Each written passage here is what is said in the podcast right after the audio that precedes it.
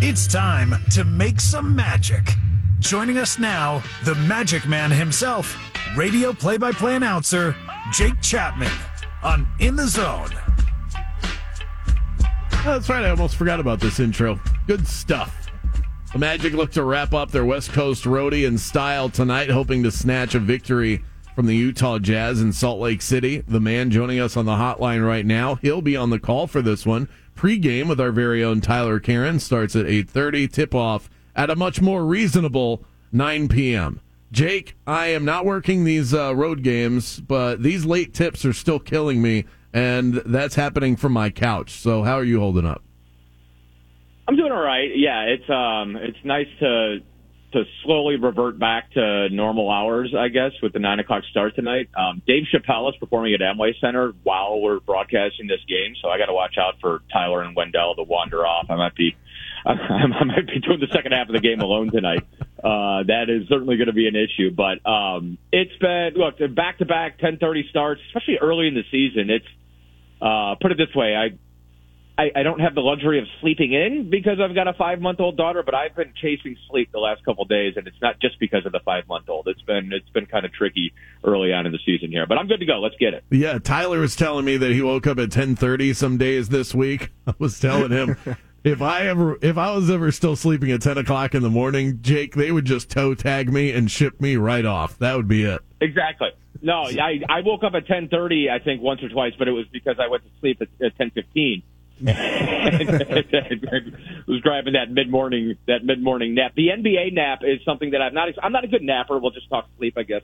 Uh, I'm, not, I'm not a good napper, and so I I end up feeling like I need another nap, even if I slept for an hour or two. I just it, it like makes me a zombie the rest of the day. So I just gotta gotta fight through it and drink a bunch of coffee. See, I don't have a five month old, and sometimes I act like a five year old and sleep whenever I want to. So that's I've been fortunate with uh, sleep ins after. Can, yes, sir. Yeah, yes, seriously, don't. Much like LeBron James doing what he did last night, we can't take these things for granted. You can't Right. take those things for granted.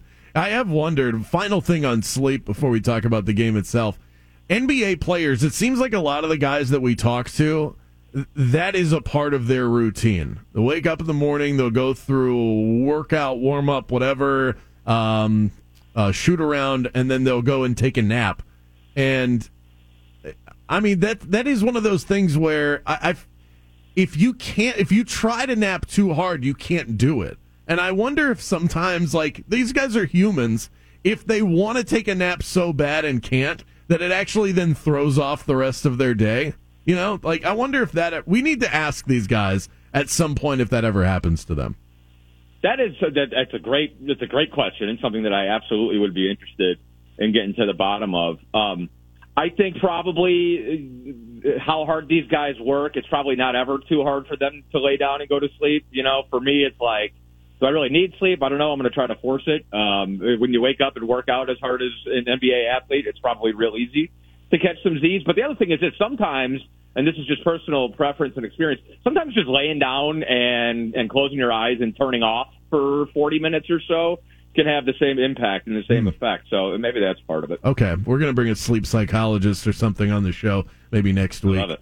Can you compare and contrast the energy, execution, just the overall vibe of this team going from night one in LA, competitive against the LA Lakers, to then the very next night dominated by the LA Clippers? What was the difference that you saw between the team on those two nights?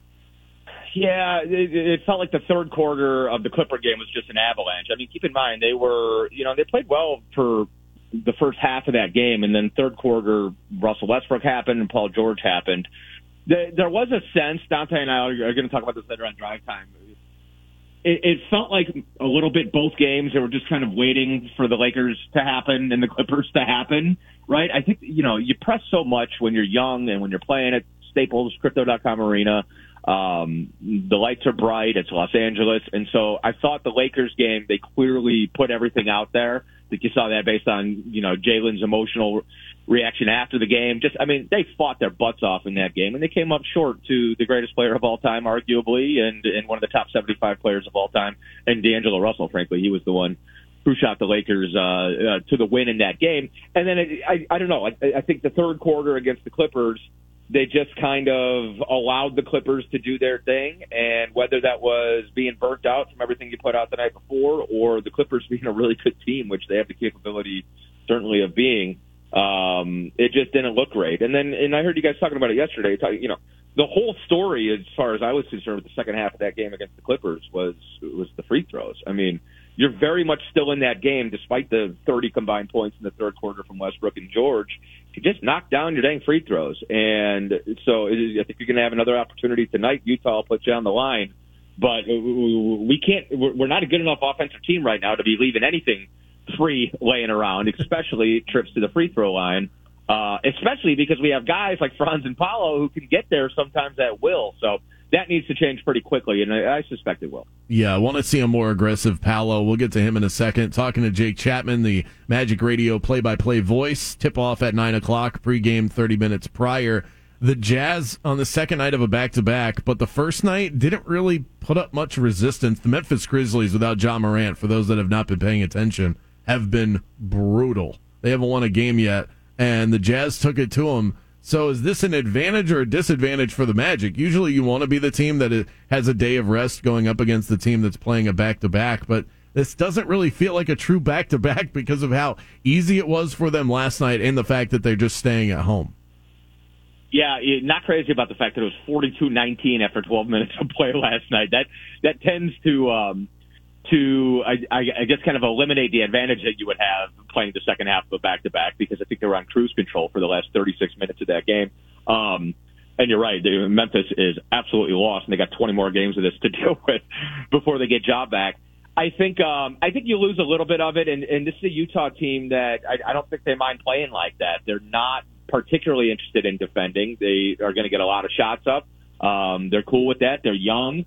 So it's I don't think you're going to have a whole bunch of freaky legs running up and down the floor tonight. I think you're going to get still a pretty spry bunch. With that said, like you know, we should have some good looks tonight. We should have some good opportunities to get to the free throw line. Um, they're not the best defensive team by any stretch of the imagination early on in the season. They've got a really young roster, um, and they've got some new pieces that they're working in. So um, I think there's going to be looks from the perimeter. It's just going to be a matter of knocking them down, and and that's been sort of the case all season, and it hasn't really worked. But um, I think this is a good chance to kind of get right as far as knocking down the three ball. Look, Utah actually does a pretty good job of defending the three ball percentage wise, um, but but they're not a great overall defensive team, and so I think you're going to have some opportunities, be it in the mid range, getting to the free throw line, or knocking down shots from the perimeter. Um, who knows what it's going to look like trying to get to the rack because Walker Kessler, now John Collins, and then even Kelly Olynyk um, coming off the bench are, are, are, pretty good interior defenders, so that might be off the table. Right. Yeah. When, you, when you're explaining that, that they defend the three point line well, and that's not really where the Magic's bread is buttered. So I'm like, okay, well, you just take it to the you just take it to the rim. Uh, then you have one of the best shot blocking artists in the NBA. So you you want to yeah, maybe live in the mid range tonight is the way to beat the Utah Jazz. I think there's I think there's going to be opportunities there for sure. I think it's I think rebounding is going to be huge tonight. They're a really really good offensive rebounding team. Um, and so, you know, some of the offensive numbers they've been able to put up is coming because they're getting two and three chances. They've got four of the top 30, I think, offensive rebounding guys in the league. John Collins has killed us uh, going back to his time in Atlanta on the offensive glass. Um, and he's a top 10 offensive rebounder in the league. And then remember Walker Kessler last year, the first time we got to look at him, last time we were in that building in Utah, he basically won the game with an offensive rebound. I think it was 11 seconds left off of a missed free throw.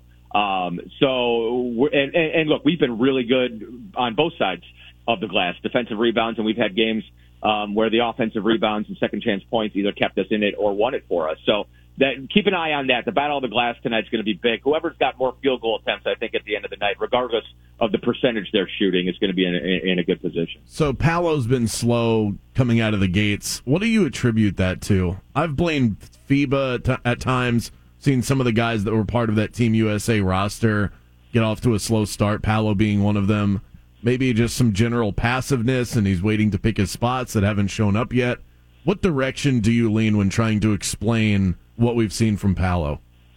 Yeah, I'm, in situations like this, the easiest answer is usually a combination of of everything, right? So I think there may be something to the fact that he's played a whole lot of basketball in the last year. um, at a level that he had never played before, and he could be a little burnt out. I think there might be something to the fact that look, like last year, he it's not like he caught the the league by surprise or anything, but you know, there's tape on him now, and so and there are there's better prep, and he's at the top of the scouting report.